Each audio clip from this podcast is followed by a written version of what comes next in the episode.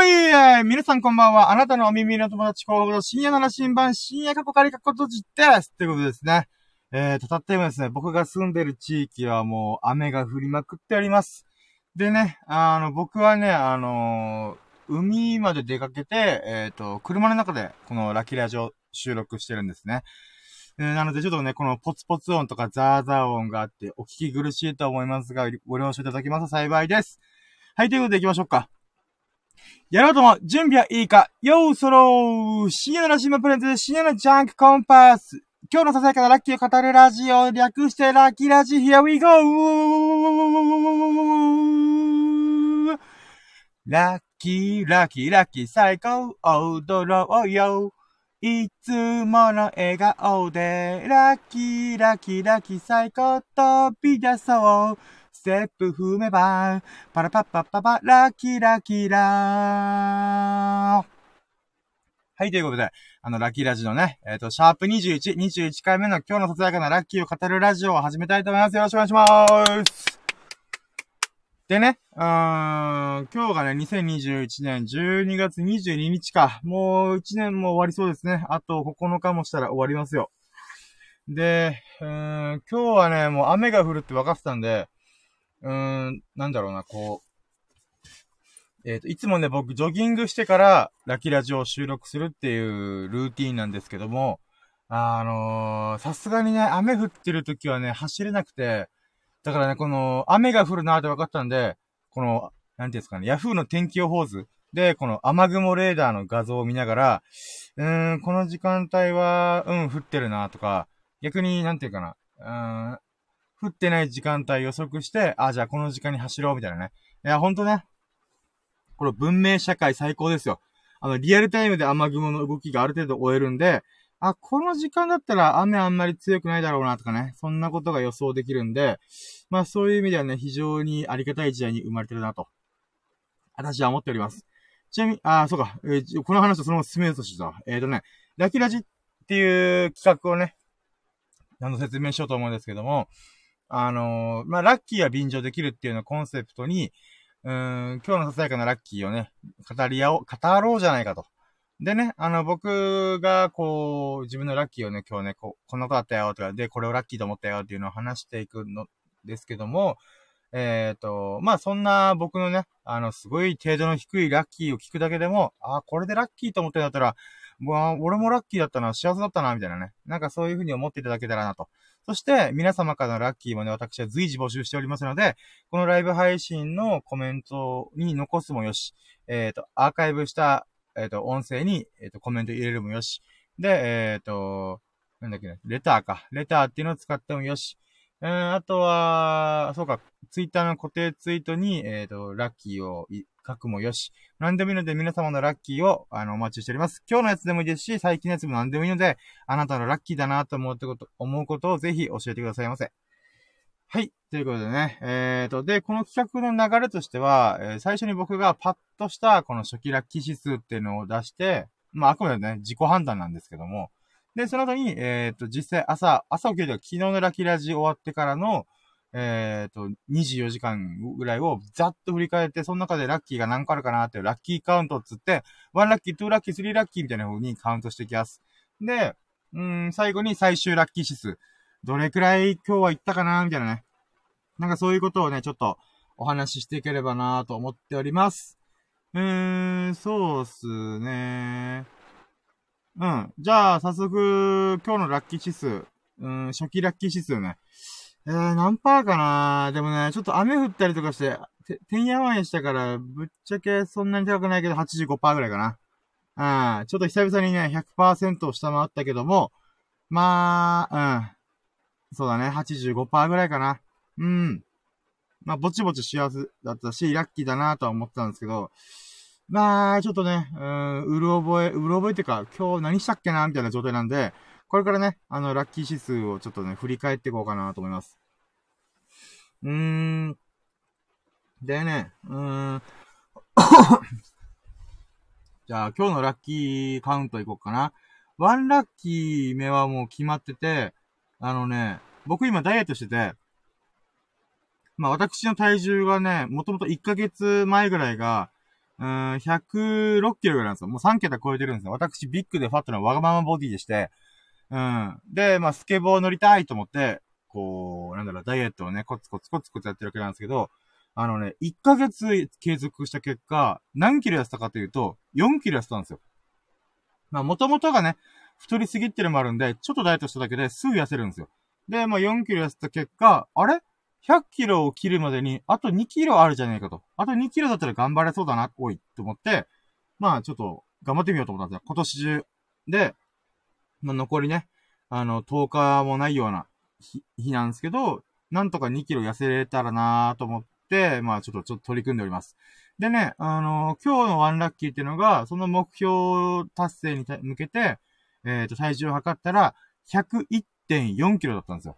もうね、やばーと思って、1ヶ月ちょっとま、1ヶ月前ぐらいか、から比べると、うーん、4.8キロ。あ、違う、間違えた、4.6キロだ。今算数の計算できなかった自分びっくりした。うん、4.6キロを減量できました。ありがとうございます。いやー、これ嬉しかった。結構ね、あのー、痩せねえなーとかね、ドカ食いしちゃったな今日とか思ってたけど、ちゃんとね、うんことかもりもり痩せば、あの、ジョギングとかで体温めれば、結構ね、痩せるんすよね。あと睡眠か。睡眠も大事っすね。してれば、痩せ始めてるんですよ。ああ、よかったと思って。うん。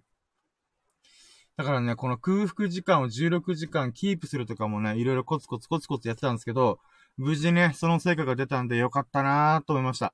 うん、これがワンラッキーかな。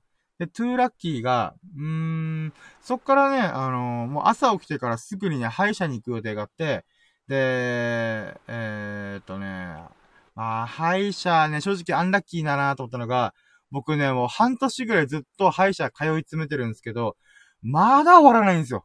嘘だろと思って。もう年明けんぞ、多いと思って。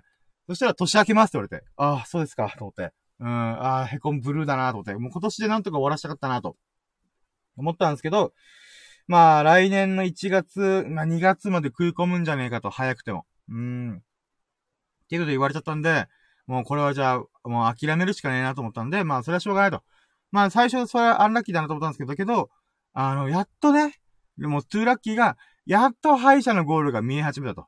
一応ね、今までずるずるずるずる、10月に終わりそう、11月に終わりそう、12月に終わりそうって来たけど、やっと、もう本当にね、今日ね、入れ歯を入れるんだけど、あの、入れるための、この、なんだろう、歯型？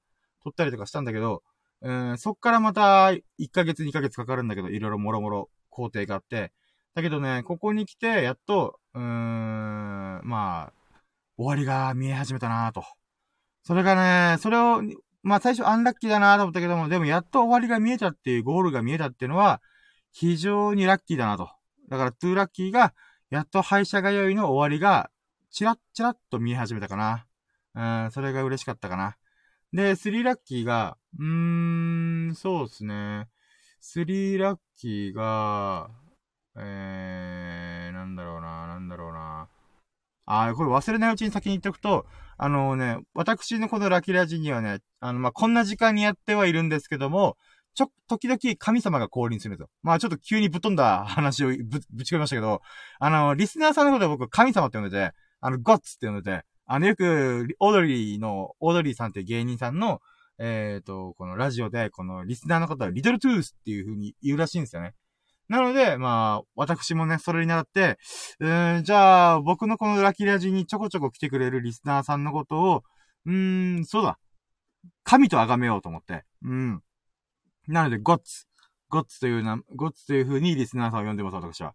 でね、その中で佐々木さんというあのね、植物の神様というか、ハーブの神様がいらっしゃるんですよね。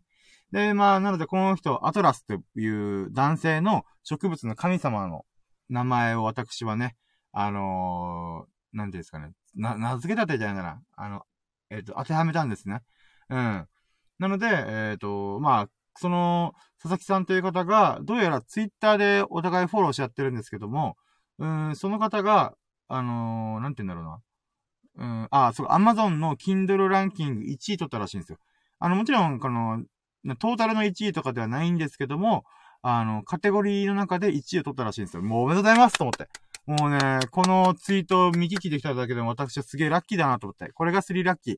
あのね、ほんと時系列的には本当1日の終わりぐらいなんですけど、まあでも、一旦忘れないうちに佐々木さんのこのツイッターで見た、この、ね、アマゾンランキングカテゴリー、カテゴリーの中で1位を取ったよっていうことは、あの、言っておこうと思って。うん。後によって忘れそうだと思って。うん。で、じゃあ、フォーラッキーが、フォーラッキーがね、じゃあ、歯医者終わった後に、あの、僕、飯食ったんですよね。ただ、この飯もね、あのー、このダイエットしてるんで、空腹時間を16時間空けるっていうことを僕はやってるんですよ。なので、あの、あ、ゲップしちゃった。えっ、ー、と、16時間を空けるためには、歯医者行った後に飯を食うのがベストだったんですよ。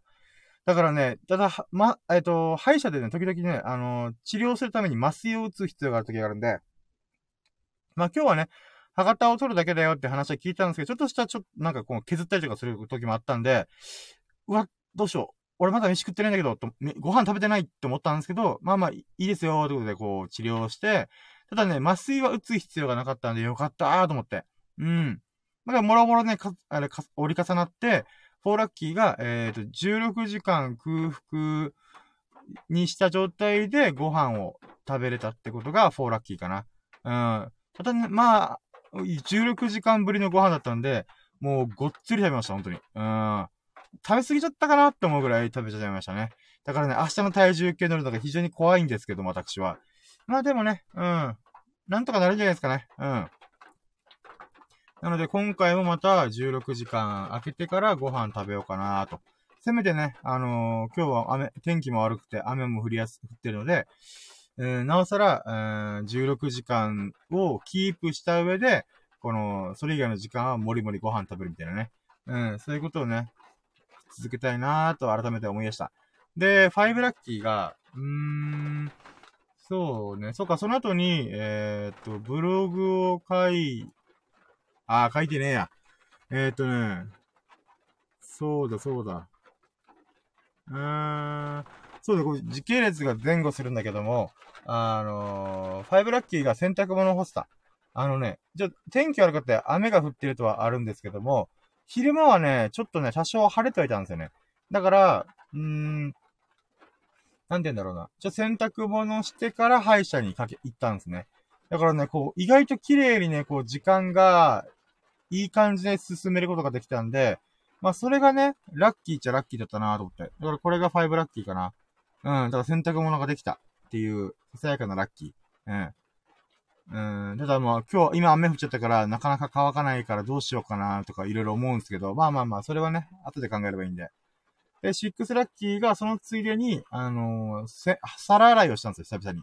あのね、最近、久々っていうか、最近ね、皿洗いにちょっとハマり始めてて、なんでかっつうと、あのー、なんて言うんだろうな。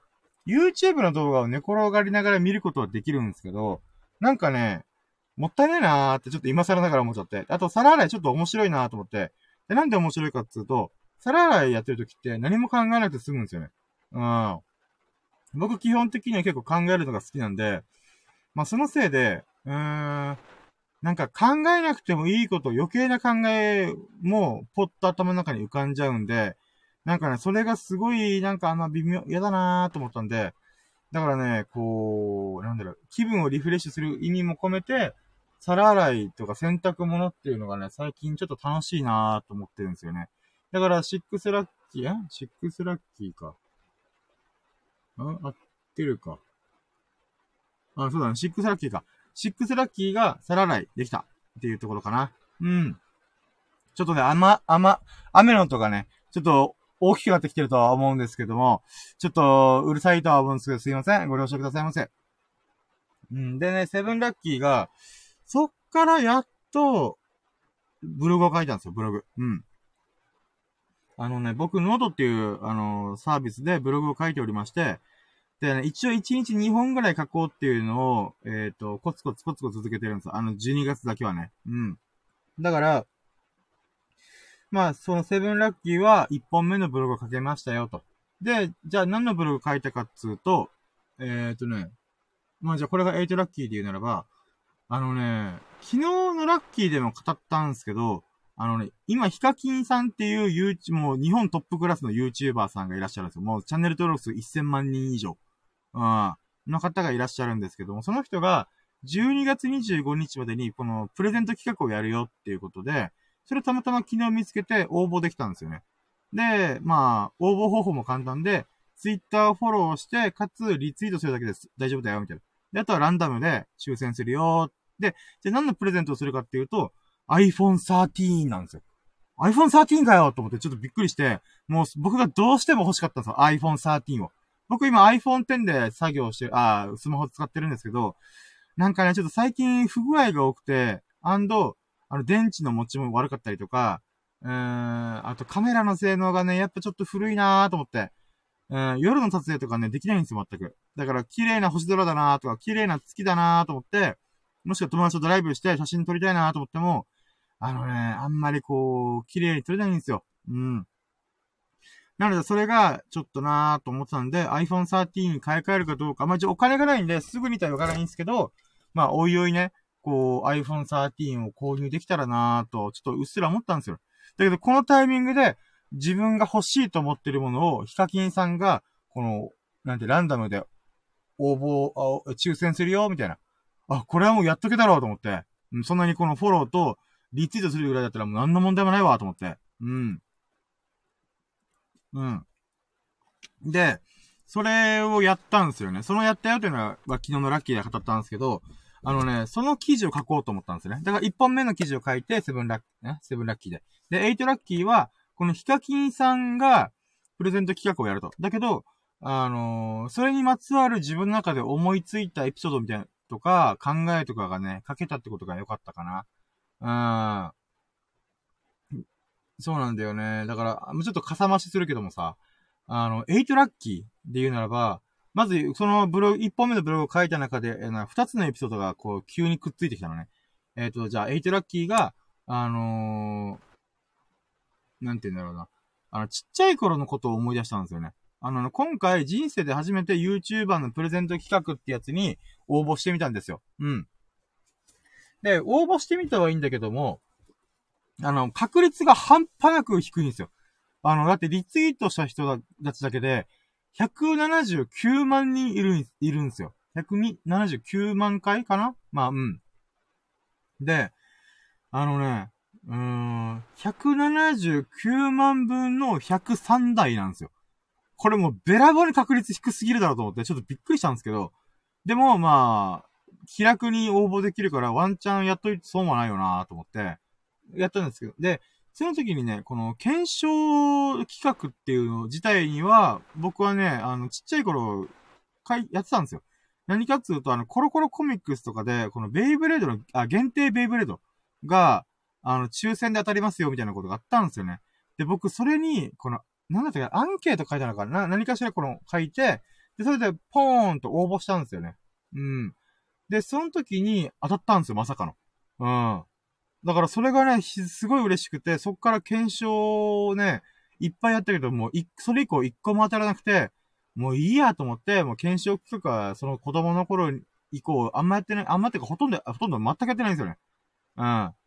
だから、このね、うーん、なんだろう、検証企画自体を参加するっていうのも、もう20年ぶりになるなと思って、ほんと10歳とか、10歳前後ぐらいの時にやったんで、うん。まあ、それがね、うん、結構嬉しいなと思って。嬉しいなっていうか、うん。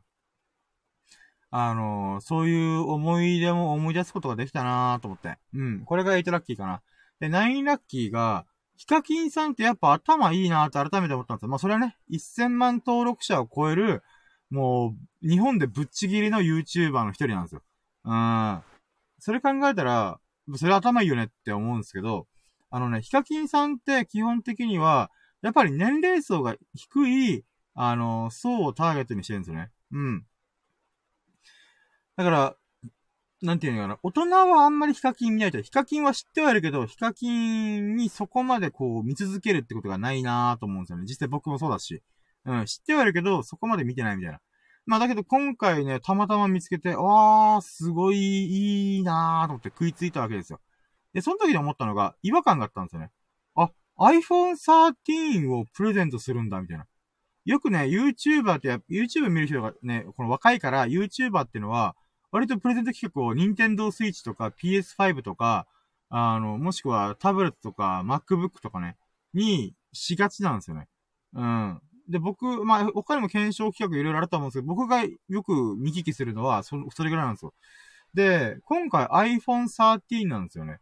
僕ね、この目の付けとかが非常にいいなと思って、で、30代の僕でも欲しいと思うような、あのー、なんていうの、うん、アイテムをチョイスしたのがいいなと思ってるんですよね。なんでかっていうと、ゲーム機は、僕スイッチライト持ってるしなみたいな。うん。だけど、スイッチライト以外あんまり今興味ねえんだよな。じゃあ、やる時間もねえし、と思って。うん。とか、MacBook も、いや、すでに持ってるわ、みたいな。とか、iPad もすでに持ってるわ、みたいな。うん。アプローチもすでに持ってるわ、みたいな。とか考えると、あのー、なんて言うんだろうな。うーん。すでに持ってるから、しかも、頻繁に買い替えるようなもんじゃないから、あと、そんなに劣化しないしね。って考えたら、実は、あんまりこう、プレゼント企画って、あの、30代の僕みたいなおっさん以上の人には届かないんですよね。うん。だけど iPhone 13は、スマホってやっぱね、あの、2年ぐらい経つともうバッテリーがややれたりとか、あの、まあ、性能が落ちるんですよね。どう頑張ってもバッテリーとか処理速度とかね、OS が正しくなる分、な、なればなるほど。ってなった時に、うーん、やっぱ買い替えようかなとか、いろいろ考えるんですよ。かつ、ずっと持ち歩くんで、あの、故障するというか、あの、壊す可能性もゼロじゃないですよ。ガラガラスを割ったりとかね。うん。あと、水没させ、させ、させたりとか。うん。そういうこと考えると、やっぱスマホっていうのはあって困らないものなんですよね、一応。で、まあ、最悪売ってもいいし。うん。とか考えると、やっぱり、うーん、スマホというチョイスは、年齢層が高い人向けな感じが僕はあるんですよね。うん。かつ、まあ若い子も、まあ興味あるだろうなとは思うんですけど、なんか若い子は若い子で、なんか、スマホはお気に入りのもの持ってるんじゃない？って思ったりね。うん。まあちょっとわかんないけど、まあとりあえず iPhone っていうチョイスが、あの、まあ20代も刺さるかもしれないし、30代にも刺さる、30代以降にも刺さるなーっていうのを感じたんですよ。うん。つ何が言いたいかっていうと、ヒカキンさんって年齢層が低いユーザーさん、視聴視聴者さんを、えっ、ー、と、こう、狙い撃ちしてるけども、さすがにね、1000万人登録超えてくると、あの、もう取り切ったようなものなんですよ。なんでかっていうと、あの、日本の人口が1億2000万人だとしたときに、あの、25歳以下、まあ、Z 世代って言うんですけど、あの、その世代って大体1500万人ぐらいしかいないんですよ。うん。って考えたときに、あの、チカキンさんの1000万人登録超えっていうのは、えっ、ー、と、もうすでに1500万人のうちのほとんど取ったようなものなんですよ。あとはもう多分スマホを持ってない世代。ほんとね、小学生とか、中学生持ってる人もいるけど持ってない子とかね。とか考えると、あの、もう取り切っていると僕は思うんですよね。うん。って考えたとき、ヒカキンさんがこれ以上にこの登録者数を増やしたいんだったら、やっぱり大人に向けて、あの、アプローチするしか方法は残ってないと思うんですよね。もしくは海外にアプローチするか。うん。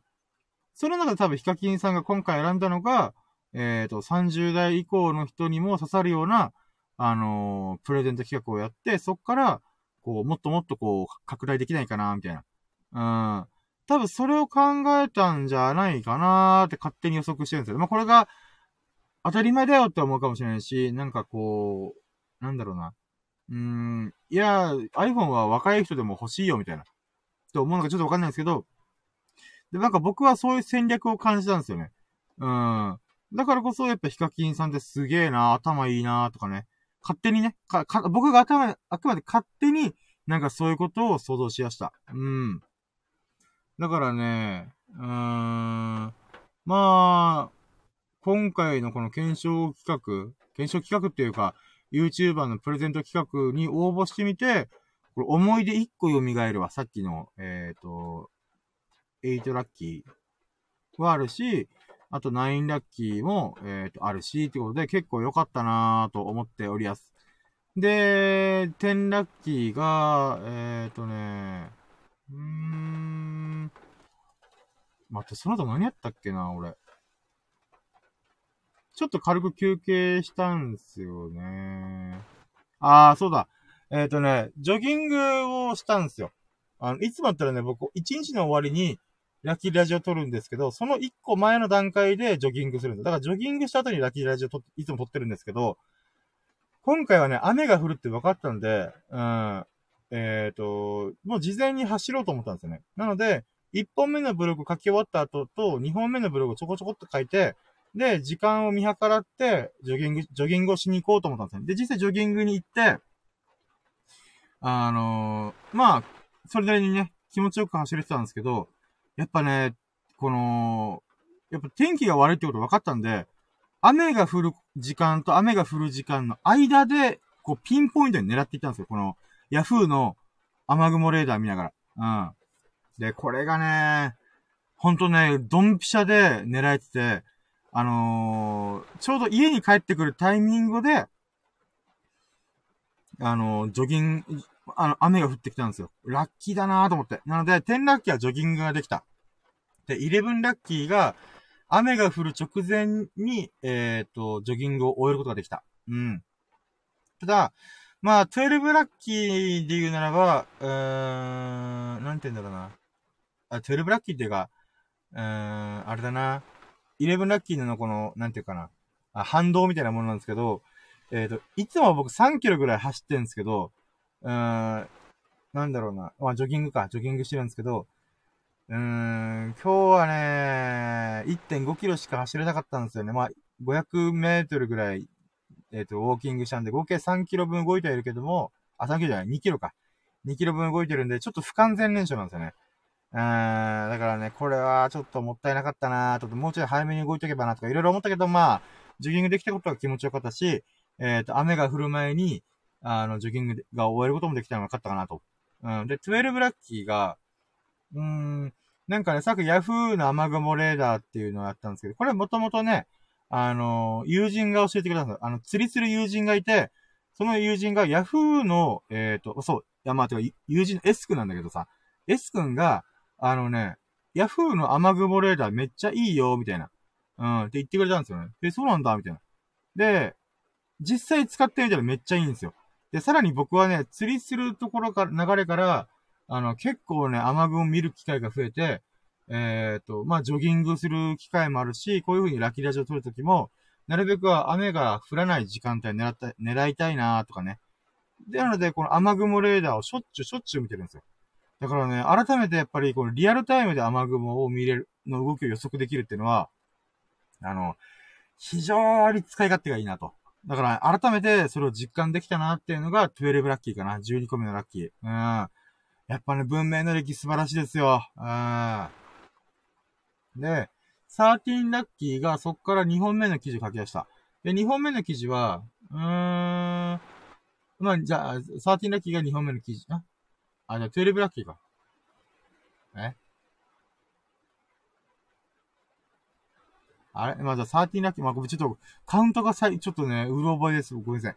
13目、この、13個目のラッキーが、えっ、ー、と、なんあ2本目のブログを書きました。うん、書けたっていうことがよかった。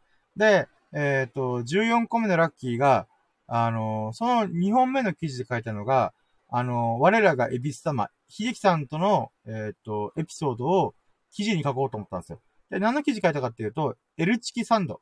あの、ローソンの L チキを、えっ、と、L チキバンズっていう、なんかその近くに売られてるパン、バンズだけなんですけど、あそれと組み合わせて食べる L チキサンドイッチって、サンドイッチサンドか。L チキサンドっていうのがめちゃくちゃうめえと。うん。で、僕はしょっちゅうね、この話をいろんな人に語ってるんですけど、あの、なかなかね、買う、食べてみたっていう人がいなくて、その中で、あのね、あのー、秀樹さんが、ちょっとやってみるわ、つって、あの、やってくれたんですよね。これが嬉しくて、さらに僕におごってくれたんですよ。あの、ちょうど L チキが2個あったから、あの、ちょうど買ってきたよ、みたいな。あざーすと思って。で、この、その、14ラッキーってのが、まあ、その喜びとか、かつ、その時に考えたことっていうのを書けたっていうのが嬉しかったと。じゃあ、どんな話したかっていうと、あの、L チキサンドっていうのは、L チキと、えっ、ー、と、L チキバンズ。もうほんとパンだけのやつ。あの、ハンバーガーみたいな形したパンだけのやつが売ってるんですよ。70円ぐらいで。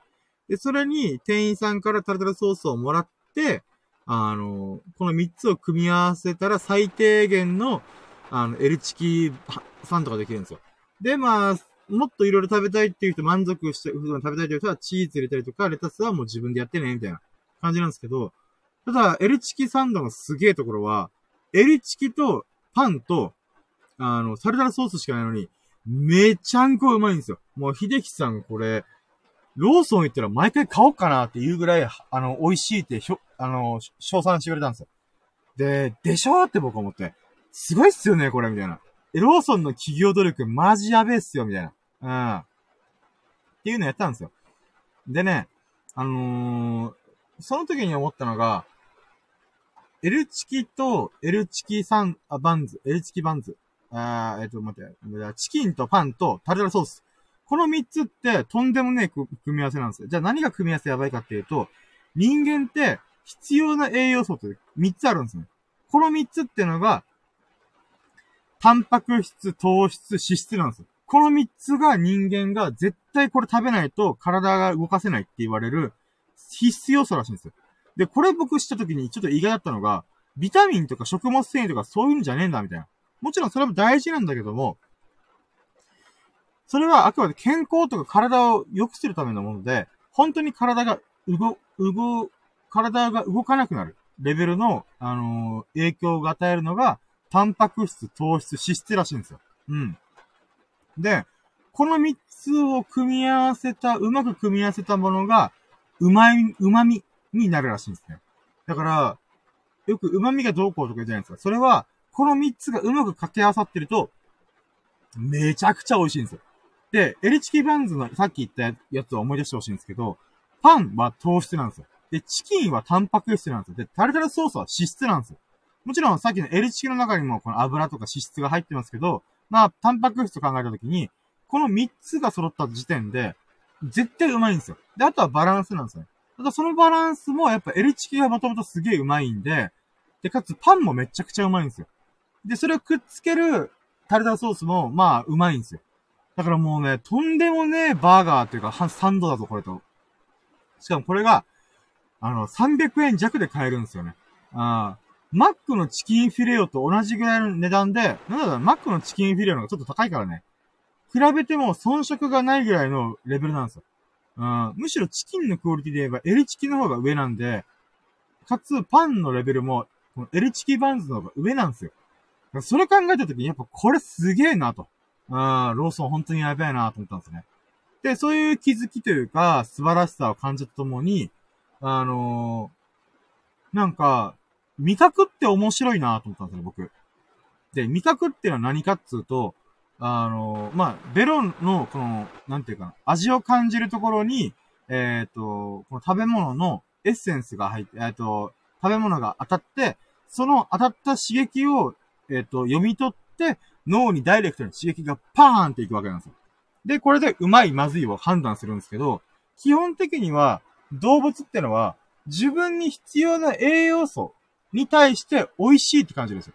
で、自分が食べれない、消化しきれない、これはやばいと食べたらっていうものに関しては、あのー、まずいって基本思うようになってるんですよね。で、それで言うならば、さっき言ったタンパク質、糖質、脂質のこの3つの組み合わせっていうのは、あのー、うまいんですよ。うまいってことは体が欲してるんですよね。欲してるというか必須、必須だよと。まあ、だけどね、これの、これを食べ過ぎちゃうから太っちゃうんですけど、だからね、食べ過ぎちゃいけないんだよ、みたいな。っていうのはもちろん、この難しい話なんですけども、だい、なんか、だから、ちょっと何が言いたいかというと、うまい、うまいって思う感覚っていうのは、人類共通なんじゃねって思ったんですよね。なんでかっていうと、他のこの五感って言われてる視覚、視覚、聴覚、味覚、嗅覚、触覚の中で、あの、味覚以外のものって結構個人差が激しいと僕は思ってるんですよね。かつ、あのー、なんて言うんだろうな。うーん、この国とか文化によっても大きく異なるなと。例えば、インドのガチのスパイスとかと触れると、え、これ食べれんの？食べれるっていうか、これすげえなとか、ハーブとか酵素とかパクチーとかね。僕パクチー食えないんで、マジでこれ食えんのみたいな。とは思うんですよね。まあ、パクチーに関してはちょっと DNA 的な話なんで、あの、ちょっと話が違うんですけど、まあ、とりあえず言いたいことは、味覚って、体を動かすために最低限必要な栄養素に対して、この旨味を感じるのであるならば、あの味覚こそが人類共通のコミュニケーションツールなんじゃね？って思ったんですよね。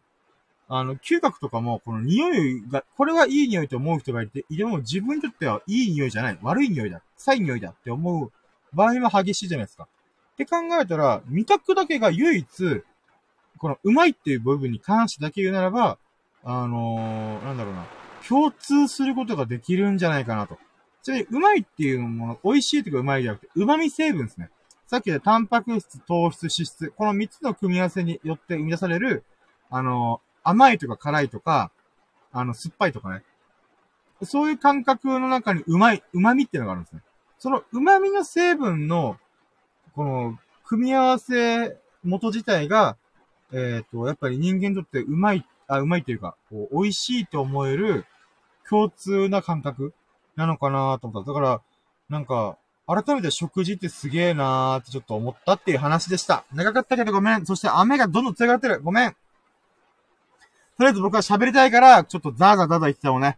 もうとりあえず喋りますよ。もう今日はね、もう一人であと1時間ぐらい喋るつもりです。1時間で合計1時間ぐらい喋るつもりです。よろしくお願いします。あとね、ちょっと口が回ってないんだよね。うわ、すげえ真っ白じゃん。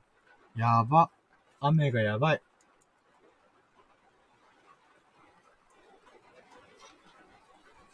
で、えーと、今何個目のラッキーだ ?15 ラッキーかな ?15 ラッキーはね、この記事書くのがね、あ、書いて、えーと、もう時間も時間だったんですよ。うん。おい、あの、ごめん、今もあくびしたけどさ、もう眠かったんよ、2本目の記事書き終わった後に。で、どうしても僕、あ、なんかね、あの、ジョギングはもう一応1.5キロだけど、走り切ったから、うーん、一応、ラキラジだけでも撮りたいなと思ったんですよね。だから、ラキラジを撮るためだけに、雨が降ってる中、車を動かして、あの、海沿いまで来て、こう、大声でわーわーわーわー、今、収録をしてるわけですよ。うん。だから眠かったんですよ、もうさっきまで。まあ今もちょっとあくびしましたけど、つまり、あのー、なんていうの？あのー、えー、15ラッキーは、この眠いという状況に負けずに、私はラキラジを取りに来れたよと。もう自慢ですよ。うん。これがね、非常にラッキー。よく頑張った僕。うん。ちゃんとこう、踏ん張るとこ踏ん張れたっていうのが、私にとって非常にラッキーだなと。あこれが15ラッキーかな。あ ?15? まあいいや。じゃあ次16ラッキー。で、16ラッキーは、まあ実際ラッキーラジ取れたよと。あの、移動はできたと。さっきの15ラッキーで。で、16ラッキーがラッキーラジを今収録できてます。で、まあね、あのー、で、17ラッキーで言うならば、あのね、前僕ブログ書いた時に、ブログ書いたんだけど、ジョギングをすることって僕にとっては、あの、宮沢賢治みたいなスピリットが必要だなと思ったんです。ただ、雨がすごい嫌だから、さすがに雨にも負けず、風にも負けずはできない。だけど、雨には負けるけども、風には負けないよっていう感じで書いた記事が記事があったんですよね。だけど、それで言うなら僕このラキラジは、あの、雨が降ろうと風が強かろうと関係なく、あの、いつも毎日収録するようにしてるんですよ。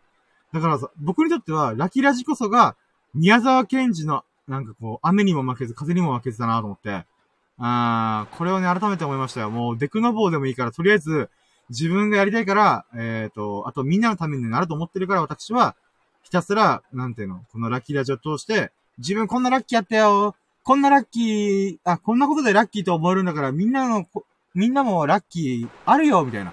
なんかね、そういうことをもう、こう、伝えられたらなーっていう意味も込めて、まあね、誰も聞いてないけど、ラッキーラジオひたすらこんこんな深夜の3、4時か、4時に、こうやってるわけですよ。うん。まあね、それを改めて思えたっていうのが16ラッキーかな。俺、かっけすげえと思ったよ。まあ、自画自賛すぐ僕始めちゃうんですけど、もうザーザー雨降ってる中、深夜4時に、一人で、海沿いで車の中で何大声で喋ってんだっては思うんですけど、だけどね、そんな僕、すごいと思って。ラッキーと思って。うん。だからね、ちょっとね、それで今、ちょっと16個目のラッキーにカウントしましたよ。で、17個目のラッキーはね、うーん、何があるかな一旦ね、もうほぼ1日の流れを終わらしちゃったんだよね。うーん、それで言うと何があるかな？今16個目でしょ ?17 個目。あー、でも、今ね、ずっとザーザー音するし、雨がうるさいなーと思ったりとか、あの、それに負けずと僕も大声で喋るようにしてるんで、こう、うる、なおさらうるせえよなとは思うんですけど、あとまあ、音が悪いじゃないかが心配ですけど、あの、雨自体もね、まあそんなに悪くないですよね、ぶっちゃけた話。僕としては、ジョギングができなくなるとか、ラキラジ取るのがしんどくなるとか、いろいろ不都合、不都合があるんで、あんまり好きではないんですけど、でも、最近ずっと天気が良かったんですよね。ほんと半月ぐらい。うん。雨が多少降る時もあったけども、こんなに大雨、大雨というか雨が大量に降ることはもうなかったんですよね。そう考えたときに、なんかね、うん、雨もまた糸おかしだなと思って。あ趣があるなと思って。うん。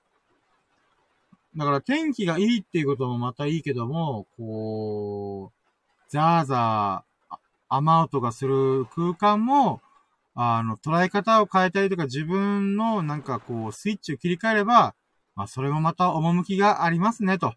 清少納言みたいな感じで思えるね、みたいな。うん。私は思いました。うん、これがセブンティーンラッキーかな。うん。え、セブンティーンラッキーって言ったっけ今？まあいいや。次、エイティーンラッキー何があるかなあ、まあ雨が良かったよね、とか、歯医者の話もしたし、うーん、えーん、何があるかなうーん、YouTube でなんか面白いの。あ、あったよ、あったあったあった。あのね、こっからはもう自分が経験したってことよりは、あの、動画を見て、へーと思ったのが、あの、僕はホリエモンとか、ビジネ、あの、西野明宏さんとか、中田敦彦さんとか、あの、オンデーズの田中社長とか、とりあえず、まあね、あの、すごいミーハーなんで、あの、み、かっこいいビジネスパーソンの人を尊敬しがちなんですね。まあもちろん全てを吸収するっていうよりは、まあ自分にとっていいなと思ったところを見るだけなんですけど、その中で、ホリエモンさんが、えっ、ー、と、YouTube チャンネルやってるんですけど、そこで今日上がってたやつが、確かトヨタ、企業説、企業解説、解説っていうのをやってて、で、トヨタが2回目だったから今日は。うん。で、そこで面白いなと思ったのが、てか、ホリエモンマジで何でも知ってんな、この人って思ってびっくりしたんだけど、あのー、トヨタって今、あのー、ピンチになってるんですよね。これ、え、まずこれ18ラッキーはトヨタのあの、がどういう状況なのかとか、えっ、と、この、え、ガソリンエンジンを作るっていうのはどういうことなんだよっていう話を聞けたよってことが18ラッキー。で、ごめんなさい、話をって、えっ、と、トヨタって、あの、まあ、世界に名を馳せてる、あの、車メーカーなわけじゃないですか。だけど今、トヨタって今、本当に危機に瀕し、危機、あ、危機に瀕してる。ごめん、もう滑舌が悪すぎてね。あのピンチなんですよ、今。シンプルにトヨタってのは。で、なんでピンチなのかっていうと、今 EV がめっちゃ流行ってるんですよ。あの、エレクトリックビーグル。あの、まあ、電気自動車ですよね。この電気自動車がトヨタの、あの、この、なんていうかな。えっ、ー、と、流星を誇ったトヨタというこのブランドを、この、落としき、落とすんじゃないかと。落とすっていうよりは、あの、もうトヨタが潰れるんじゃねえかと。って言われてるんですね。で、なんでかっつうと、これは、ガソリンエンジンの仕組みに全て関係してて、それをホリエモンが説明してたんですよね。なるほどなーと思って。えっ、とね、まず、ガソリンエンジンとこの EV 車のエンエンジンというか仕組みっていうならば、まあ、シンプルにガソリンを燃やして、エンジンでこのピストン運動で、あのー、この石、油ガソリンをエネルギーに変え、走るためのエネルギーにどう変えるかっていうものじゃないですか。で、電気自動車はもう文字通り電気を使ってモーターを回して、車を進ませるんですね。で考えたときに、これって、もう本当に大きな違いがあるんですね。もう根本から違うんですね。で、じゃあどう根本から違うか。まずパーツ数が全然違うんですよ。例えば、うん、ちょっと数は忘れちゃったんですけど、ガソリン車で3万点必要だとし、この車の部品ね、もうネジ1本まで含めて、なん、あの、どれくらいのパーツ量があれば、ガソリン車が完成するかっていうと、確か3万点ぐらいだったはずなんですよ。で、電気自動車は型や、えっ、ー、とね、2万点で済むんですよ。これなんで違うかっていうと、やっぱりエンジンとガソリンを使うっていうのが全然違うんですよね。あのね、このガソリン車っていうのは、えっ、ー、とね、うん、シミュレーションができないらしいんですね。シミュレーションっていうのは、あの、今ってコンピューターがあるんで、演算装置を使って、こう、どういう風に、こう、車の中でどう動くとか、ガソリンがどう動いて、あの、エネルギーに変換されていくかっていうのを、シミュレーションしようとしてもできないらしいんですよ。ガソリン車っていうのは。だから、このスーパーコンピューターって言われてるものですら、あの、ガソリン、ガソリン、エンジンの中でガソリンがどう動いて、何が一番効率よくて安全なのかっていうのは、誰もわからないらしいんですよ。あの、スーパーコンピューターですら演算ができないって言われるぐらい、とんでもなく、あのー、複雑なんですね。これってどれくらい複雑かっていうと、天気と一緒なぐらいなんですよ。天気って、こんだけ、あの、人工衛星が地球中を覆って、あのー、なんていうかな、えっ、ー、と、コンピューターとか演算装置がいっぱいあっても、天気予報って外れるじゃないですか。なんだったら、1時間前に見た僕、ヤフーのさっき話した、えっ、ー、と、雨雲レーダー見ても、あれ ?1 時間前はここに雲がなかったのに、なんか急にいっぱい雲があるんだけど、みたいな。っていうぐらい、この天気って移り変わりやす、やる、やすすぎるんですよ。それはなんでかっていうと、空気の流れと、あの、湿気の流れ方が、あのー、コンピューターじゃ処理しきれない、演算しきれないぐらいとんでもなく複雑なんですね。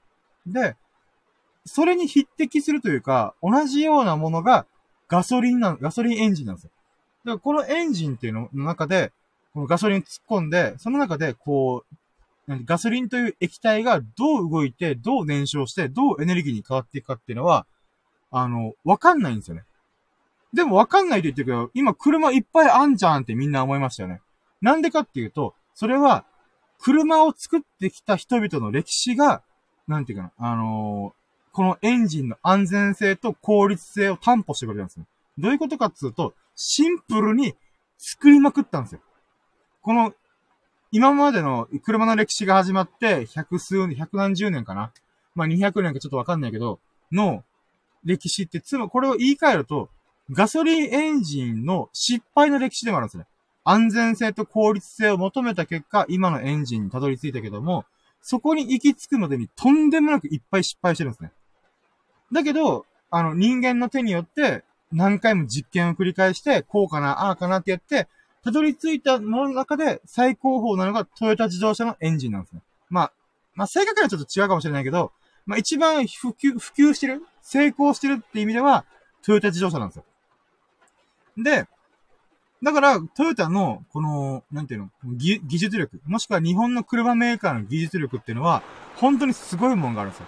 ただ、すごいけども、これからの時代は EV っていう風に時代が変わろうとしてるんですよ。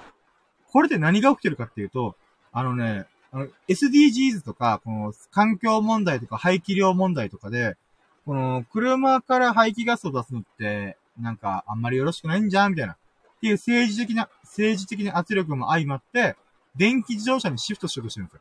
で、まあ、テスラモーターズとかありますよね。はい。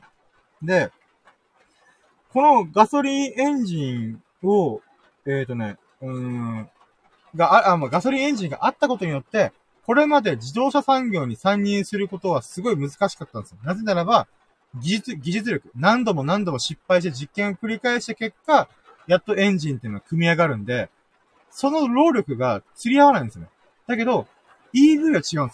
あの、電気自動車っていうのは、極論、バッテリーとモーターすらあれば、さえあれば、動くんですよ。で、モーターに関しても、あのね、えっと、タイヤにそのままつければいいじゃんって話があって、あのね、えっと、ホイールがあるじゃないですか。そのホイール自体にモーターをつけて、それをガーってこの電気の力で回せばいいじゃんみたいな。つまり、今ってガソリンエンジンを中心に、あの、4つのタイヤに動力を伝えてるんですけども、それを4つごとにモーターを、4つすべてに1個ずつに、あの、モーターを組み込むことで、あの、ガソリン車にはできない動き方とか、電気自動車ならではの、あの、動かし方というかできるんじゃねえかみたいな。なんかそういう話があるんですね。なので EV がこれから世界中で普及した結果、あの、トヨタっていうこのガソリンエンジンを使っ、作ってたメーカーが、あのー、まあ、ブランドが潰れるんじゃねえかみたいな。なんかそんな話があるぐらい、えー、なんて言うんだろうな。うん、まあ、今時代が動いてるんですね。で、この、えー、なんて言うんだろうな。トヨタもトヨタで、やり、あの、水素自動車っていうのを作ろうとしてて、それは、あの、ガソリンエンジンと水素式エンジンっていうのは割と近しい存在なんですね。だからこそ、トヨタの技術力をそのまま活かせるんじゃないかってことで、水素自動車にトヨタは行きたがってる。だけど世界的には EV の方が便利だし、新規参入バンバン起きて資本力資本力っていうよりは、うーん、新、えっ、と、新規参入が起こることによって、よりサービスというか、クオリティが良くなるんじゃないかっていう意味での、あのー、EV を世界的には押したいみたいな。だから今、トヨタとしてはすごいピンチな状況なんですね。まあ、だけどね、あの、トヨタもね、長年のこの、なんていうんですかね、えっ、ー、と、なんだろうな、け、努力の結晶もあるんで、歴史もあるんで、別の方向で舵を切ろうとしてるとか、してるんですよね。それはスマートシティだったかなスマートシティじゃなかったかもごめん。えっ、ー、とね、あの、トヨタって、自動車を作るメーカーってずっと僕たちは思ってるじゃないですか。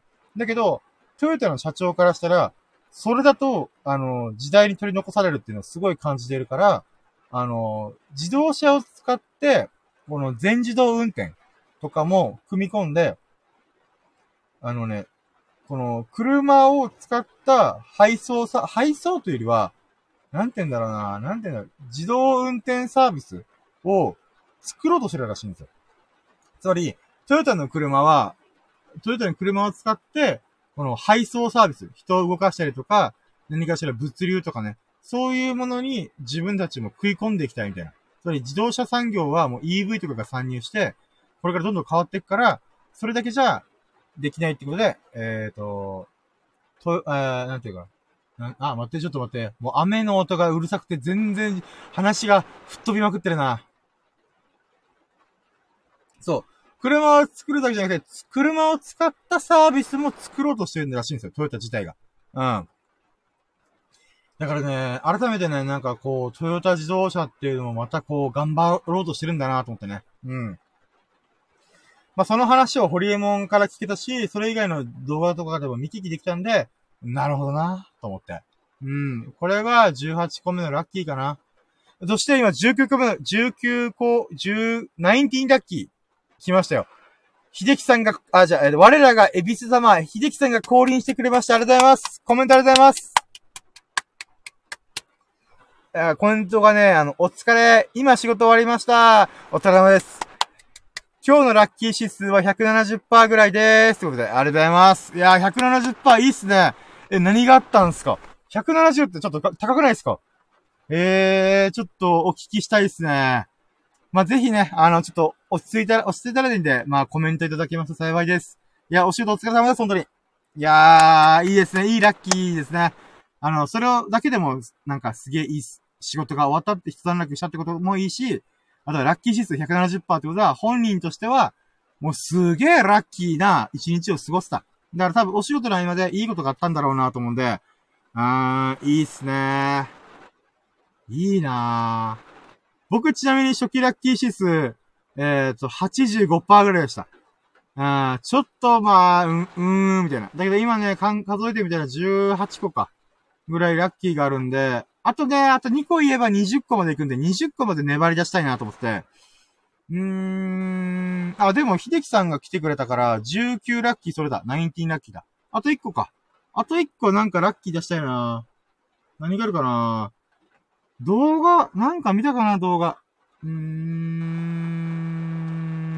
何があるかな何があるかな面白いなと思った動画があったと思うけど忘れてるんですよね。こう、履歴を見ればいいじゃんとか発想して、自分のなんかこう頭でこうちゃんと、なんか、はい、私はこの動画を見ましたよっていうのがないんですよね。あかんな、流されてるな。もっとこう意識しなければ。面白い動画見た気がするんだけどな。何見たっけな。うーん。うーん。何があったかね。うーん、あと1個、あと1個いたら20個目のラッキー、20ラッキーだからね。20ラッキー何があるかなうーん、20ラッキーね。もう出し切りまくった気がするけども、うーん、うん、うん、うん、うん、いやー、あと一個なんかあるぞ。なんかあるけど、全然覚えてないな。うーん、何があるかなうーん、うん、うん、うん、うん。あ、コメントでございます。久しぶりに会えたお客さんが二人いました。しかも女の子。あー、じきさんいいですね。おー、ラッキーっすね。いいですね、いいですね。ええー、二人も久々に会えたお客さん。しかも女の子なんですね。素晴らしいっすね。わー、いいラッキーっす。うわー。最近僕、女の子と会ってないっすからね。あー、いやー、縁がないなー私。うーん、会ってるっていうか、その場にはいるけども、喋ってねえし、交流してないから、これはもう会ったと言えねえな、みたいな。うーん。いやー、素晴らしいっすね。今勝手に、秀樹さんが感じたラッキーを僕便乗してますからね。僕の車の隣に、裏若き女性がいるんだなっていう風に、うん、中東美人がいるんだなとか、インド美人がいるんだな東南アジア美人がいるんだなネイティブアメリカン美人がいるんだなって、私の未来の奥さんが、どれか一人になるはずなんで、うん。もうそれは今想像してますよ。勝手に便乗します。そっか、二人でドライブすると楽しいだろうなみたいな。うん。そんなこと勝手に今便乗しましたよ。ありがとうございます。素晴らしいいいラッキーです。いいコメントです。便乗させていただきました。いやー。それ考えると今便乗できたんで、これが20ラッキーですね。もうすごい楽な道を行こうとしましたね、私今。うん、まあ、そうですね。秀樹さんのラッキーに便乗して、ああ、女の子が、とドライブしてる、こう、ラッキーを勝手に便乗するっていうラッキーを今体験しております。うーん。そうっすね。20個目のラッキー、それっすね。うーん、そうっすね。21個目いけるかななんとか、行きたいけどもなうん、でもパッと思い浮かばねえなうーん、そうっすね。なんだろう、何があるかな ?21 個目のラッキー。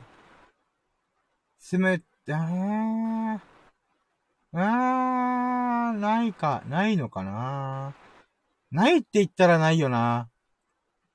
それは自分が思い出そうとしないんだから、それはなくなるよね。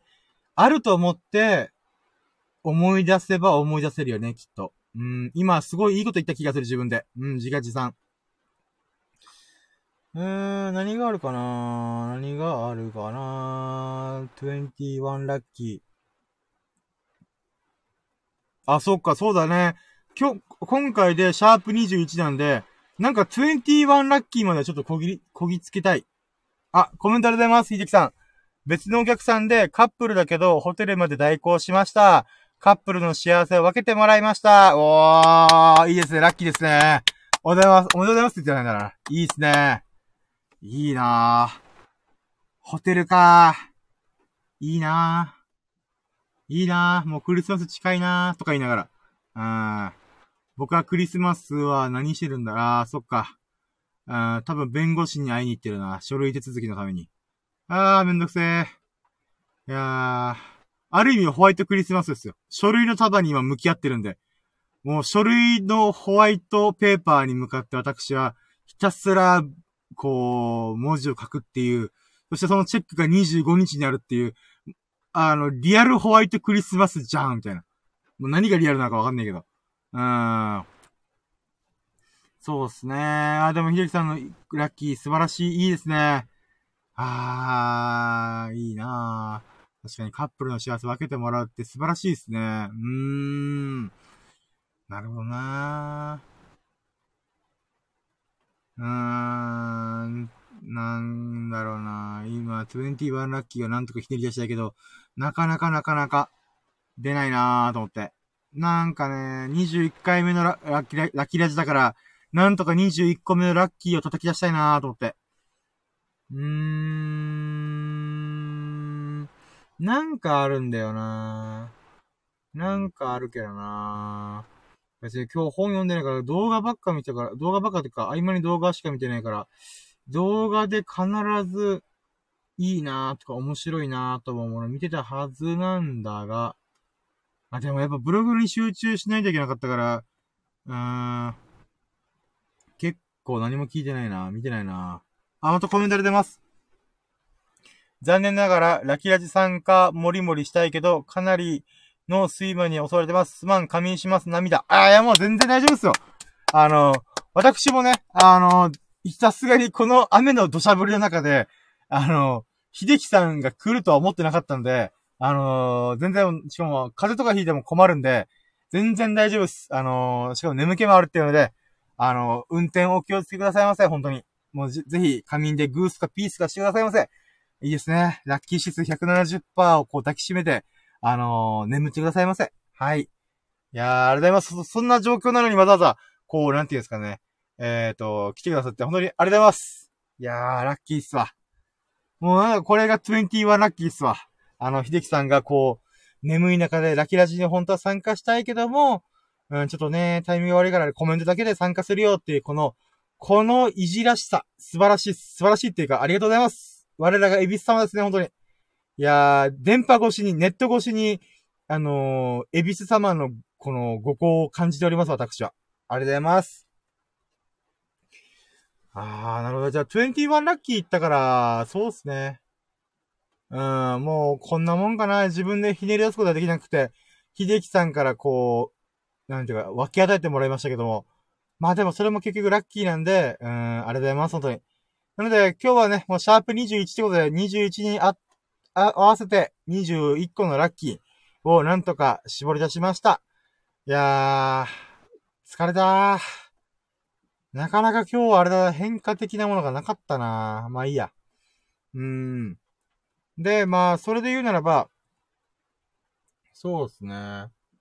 うん、今日の最終ラッキー指数を出すとしたら、えー、何パーだろう、最初85%とか言ったんで、えー、150ぐらいかなうん。なんか、こう、毎日のルーティン、自分がやりたいルーティンをできてはいるけども、なんかね、ちょっとブログがちょっと書き味が悪かったっていうのもあったりとか、まあでもそれでもラッキーラジができたりとか、秀樹さんがこういう風に参加してくれたりとかしてるんで、うん。そうだね。150%ぐらいかな。ああ。いや、150、いや、170ぐらいにしとこう。170。170%。うん。85%から、えっ、と、まあ、だいぶ上がって170%ぐらいかな。うん。今日も素晴らしい、いいラッキーな日でした。ふぅ。疲れた。もう、家帰ったらグースかピースか絶対寝れるパターンですわ、これ。ああ。そうね。いつもだったらラッキートークとかね、ラッキーにまつわる〇〇みたいな話をしてるんですけども、いやー、1時間も喋っちゃったんで、今日はもう4時半ですしね、もう帰ろうかな、これで。うん。はい。ということで、えー、っと、珍しくね、私1時間ぐらいで終わらせて、終わる、終わるっていう、あのー、なんだろうな。ふ、不思議というか、うん。なんだろうな。割と短めに終わることができました。はい。ということで、えっ、ー、と、ここまでご清聴していただいたほん、方、いいただいた方、本当にありがとうございます。で、秀樹さんも本当にね、あの、お仕事お忙しい中、コメントで参加してくれて本当にありがとうございます。でね、あの、面白いなーと思ってくれたりとか、あのー、まあ、いいなーと、この企画いいなーとかね、そういうのを思ってくれましたら、あの、ぜひとも、いいねだったりとか、あのー、フォローしていただきますと、私、すごい嬉しく、嬉しくて、まあ、ラッキーだ、ラッキーを、ビンビンに感じることができます。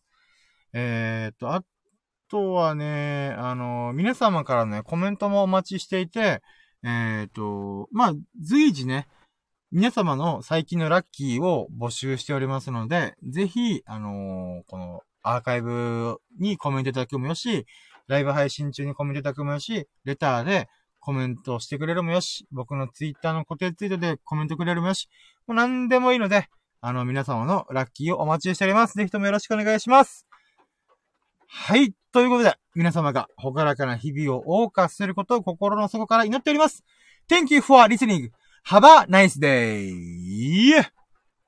ということで、皆様が幸置き日々を過ごすことを祈っております。お疲れ様でしたよっしゃ終わり今日も寝るぞ皆様も良き一日をお疲れ様でした終了